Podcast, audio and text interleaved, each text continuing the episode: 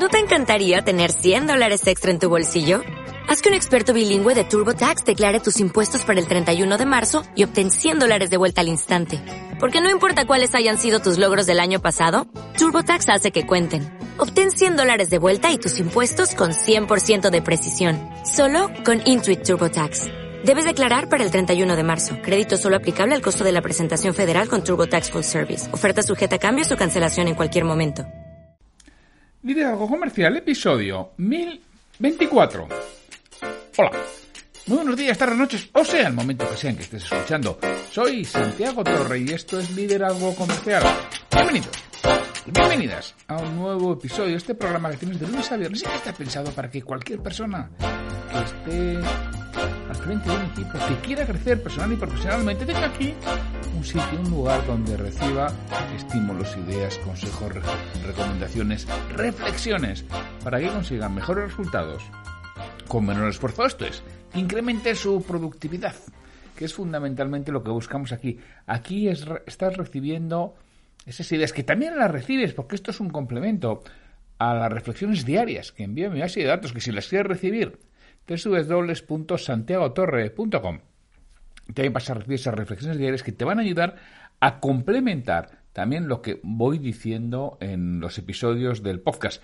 No las sustituyen, las complementan, no son iguales, son diferentes y no toco la misma temática en el mismo día, o sea, o contadísimas excepciones. Y siempre si toco una temática u otra, el formato es totalmente distinto, lo toco de, de distintos ángulos, de distintas perspectivas. Y hoy es el jueves, 22 de diciembre de 2022.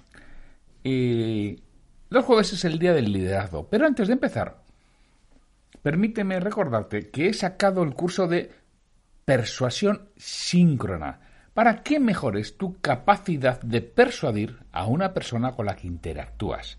Y además, una persona con la que interactúas en presencia o a través de una pantalla y con la que tienes relación habitual o recurrente. Estamos hablando de tu pareja, de tus compañeros de trabajo, de tus hijos, de tu jefe, de tus clientes, de tus proveedores, de cualquier, ah, cualquiera de esos aspectos. El curso se llama Persuabilidad y es un curso que lo tienes online, que dura algo más de cuatro horas. Y tienes toda la información en www.persuabilidad.com. ¿Qué te resulta difícil que si la H está en un sitio, en el otro, intercalada, no intercalada? ¿Que con H, que sin H? Mira, santiagotorre.com barra persuasión.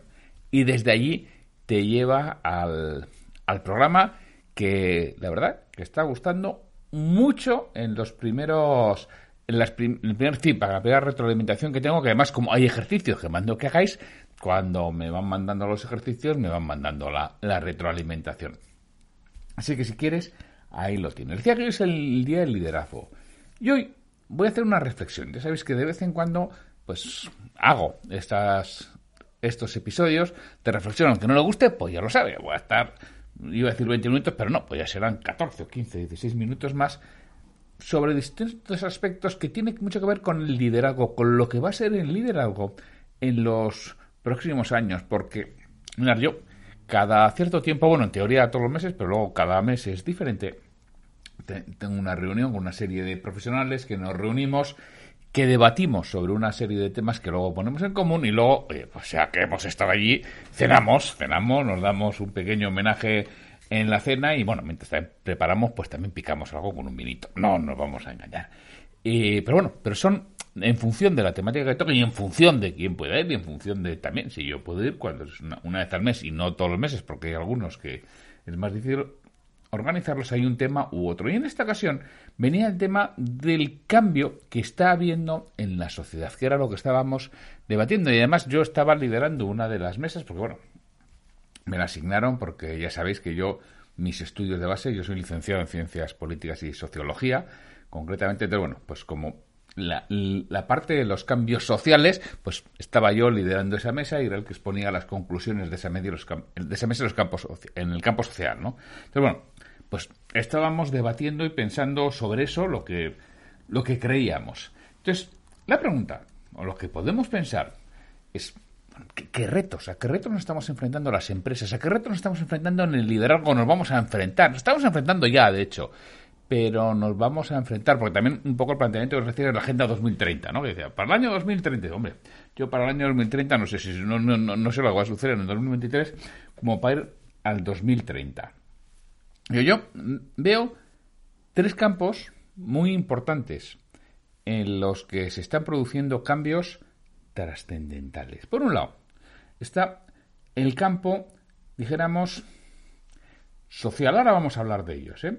Por otro lado, está el, campo de ética. Y por otro lado, está el campo de la tecnología. Y se están produciendo unos cambios tremendos, tremendos en el mundo, en estos tres ámbitos. ¿no? Tenemos que tener en cuenta que tenemos unos desafíos tremendos para liderar en el año 2030, pero a partir de ya, ¿no? Por, entre otras cosas, las habilidades eh, digitales, por todas las fronteras que vemos que se están moviendo y lo que nos está tocando vivir. Son unos desafíos realmente complejos y complicados y los líderes van a intentar desarrollar nuevas habilidades para poder desarrollar a lo largo de estos años. Estas habilidades, ahora lo veremos, van a incluir, por supuesto, la sensibilidad a la diversidad cultural, incluir las habilidades tecnológicas dentro de todo el proceso de, liderazgo. Hay que transformar la cultura de la empresa y teniendo muy en cuenta las habilidades de, de colaboración. Va, va, a ser más necesario que nunca un liderazgo mucho más flexible y adaptado y adaptable a los tiempos y que permita el crecimiento y el aprendizaje continuo, porque lo que, lo que sepamos hoy en día es que no va a valer dentro de unos años, seguramente. Muy, muy poquito nos va, nos va a valer. Entonces, lo que estábamos hablando, ¿qué vamos a necesitar? Primero, vamos a tener que aprender dentro de la parte social a trabajar con equipos diversos y la diversidad desde muchos ángulos de vista. Primero, la diversidad en cuanto a que los modelos de familia están cambiando. La diversidad que incluso los modelos de género están cambiando. La diversidad en cuanto a que cada vez es más normal que convivan dentro de una misma organización, dentro de, una misma empresa, muchas culturas diferentes. Culturas que hasta ahora se tocaban tangencialmente, hoy en día ya están absolutamente integradas en la sociedad. Culturas religiosas, culturas de idioma, culturas de diversas formas de hacer. Y todo eso, esa integración de la diversidad cultural y de raza también, va a haber que gestionarla desde el liderazgo tenemos que ser cada vez mucho más abiertos, mucho más permisivos, mucho más comprensivos y mucho más aceptar la diversidad que existe y que es, es algo que tenemos per se en, en nuestra sociedad. y todo eso nos está llevando, nos lo está trayendo también los movimientos sociales que existen. Si estamos hablando en Europa, eh, tenemos movimientos sociales que vienen de África hacia Europa, tenemos movimientos que vienen de Latinoamérica hacia Europa, pero curiosamente, si hablamos de otros lugares, también sucede que es que hay muchas personas europeas que se están desplazando otra vez hacia Latinoamérica. Por ejemplo, cuando hablo de españoles, ¿por qué? Por la facilidad del idioma, por la, mm, la cultura similar, porque es más fácil adaptarte allí. Y supongo que Latinoamérica también se están desplazando hacia el norte, hacia Estados Unidos, habitualmente. Entonces, todo eso está creando un conglomerado y una gestión de la diversidad que es muy complicado y que los líderes de los años que vienen lo van a tener que, que realmente que gestionar. Luego está la parte de la ética y del trabajo responsable. Otro aspecto que está cambiando de una manera tremenda. Por ejemplo, está la gestión del clima. La gestión del clima es algo que hasta no hace muchos años ni nos planteábamos y hoy en día es algo absolutamente esencial. El darnos cuenta de que tenemos un cambio climático que puede ser mucho más de lo que algunos dicen o mucho menos de lo que algunos dicen, pero lo que está claro es que se está produciendo. No sé si es por la acción del hombre o por la acción de algo que no tiene que ver con el hombre, por la acción solar, por la acción de otros planetas. No lo sé, no tengo ni idea, yo no tengo esos datos y no soy un especialista. Lo que sí parece es que eso se está produciendo y que debemos de tener cuidado con todo el impacto que va a producir en, en el mundo y en donde vivimos. Y la ética responsable supone una gestión adecuada del clima y de los recursos naturales que tenemos, que cada vez van a estar más presentes en el liderazgo y todo ello implica con todas las fuentes de energía. Otro los aspectos que hasta ahora no se había tenido excesivamente en cuenta y cada vez más debemos de preservar, debemos de saber todos los cambios de fuentes de energía que estamos teniendo, toda la migración, no solo los vehículos, sino incluso hasta ahora cómo nos abastecíamos de, fundamentalmente de petróleo y sus derivados y cada vez ya estamos migrando hacia otro tipo de producción de energía diferente de esas.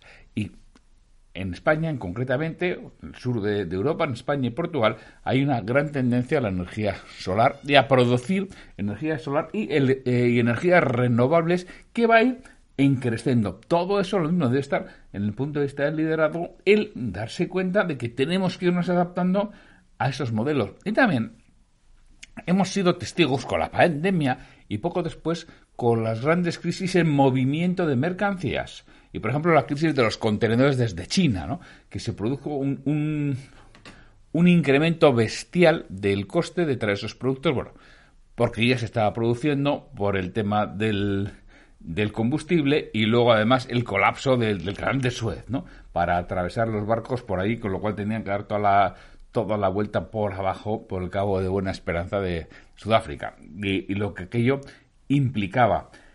Y todo eso nos va dando lugar a que invitamos más en comunidades locales, a que nos demos cuenta que los países asiáticos, en este caso China, empiezan a tener un consumo interno tremendamente alto, tremendamente elevado, que hace que ellos consuman allí los recursos que producían allí para el resto del mundo. Y ahora se quedan allí. Y nos estamos dando cuenta de lo caro que es la dependencia que tenemos de esos países de bastantes materias que se están trayendo para producir de nuevo en Europa, para tener una cierta independencia de la producción de esos países. Entonces se da la inversión en comunidades locales. Es decir, empiezo a querer desarrollar el entorno local, que es una de las partes de ética y trabajo responsable que también el liderazgo va a tener que trabajar, que gestionar, que tener cuidado, porque es lo que estamos valorando ya los consumidores. Es decir, que esto se haga en un entorno cercano, lo más cercano posible porque el que se realice en ese entorno cercano significa el desarrollo de mi comunidad, pero también significa una mejor gestión de los recursos energéticos, habitualmente. Y todo eso ya los consumidores estamos en ello y, por supuesto, los líderes tienen que estar. ¿Y qué vamos a hablar? De toda la parte del desarrollo de habilidades digitales. Esto, si no estáis un poquitín metido en ello, yo os recomendaría que vayáis entrando porque la parte de inteligencia artificial y aprendizaje automático está teniendo un desarrollo absolutamente increíble, absolutamente bestial y rapidísimo en los últimos años. Nos estamos enfrentando a una hora de cambio acelerado y desde luego la tecnología es una de las principales fuerzas motrices. estamos cambiando la forma en que nos relacionamos con el mundo y con, nuestro propio entorno. ¿eh? Todo eso hay que tener en cuenta a la hora de liderar lo que hacemos. El uso de la inteligencia artificial, el machine learning, el Internet de las cosas, la robótica, la tecnología blockchain, todo se está transformando la manera en que diseñamos los productos, se gestionan los negocios, se hacen negocios, nos están proporcionando una serie de herramientas que nos van a ayudar a hacer frente a los cambios y desafíos que tenemos. Pero es que además estos cambios y desafíos van a hacer, van a polarizar opinión personal, puedo estar equivocado, van a polarizar la, sociedad en el sentido de personas que han sido capaces de adaptarse a los cambios van a tener, por ejemplo, una serie de ingresos bastante elevados y personas que no han sido capaces que no han sido capaces de adaptarse a los cambios, sus ingresos van a estar limitados y en muchas ocasiones van a ser subsidiados por el Estado. O van a tener sueldos y salarios muy bajos, porque todo eso podría ser perfectamente sustituido por máquinas y por inteligencia artificial, que cada vez esto va mucho más rápido. Esta inteligencia artificial y el aprendizaje automático, el aprendizaje automático, digamos, el machine learning, machine learning, está cambiando la forma en que operan las empresas y la manera en que los, las personas nos conectamos con el mundo. Es cierto que tienen el potencial de ayudar a las empresas a diseñar mejores productos y mejores servicios, automatizar procesos complejos, mejorar la experiencia de los clientes, ahorrar tiempo, ahorrar recursos, pero también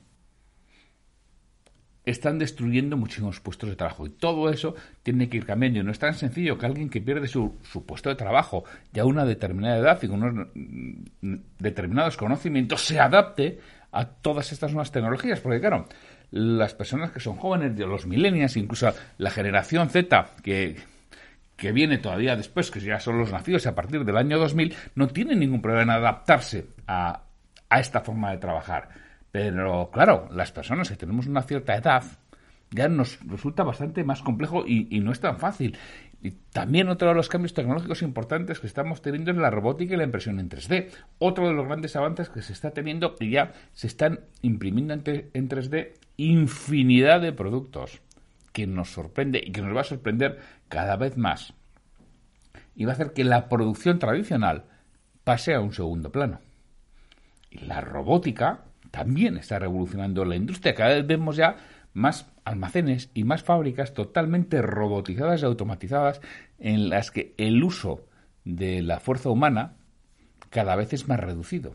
¿Por qué? Porque lo hacen las máquinas, son más precisas, más completas, menos complejas en las relaciones, no nos vamos a, engañar.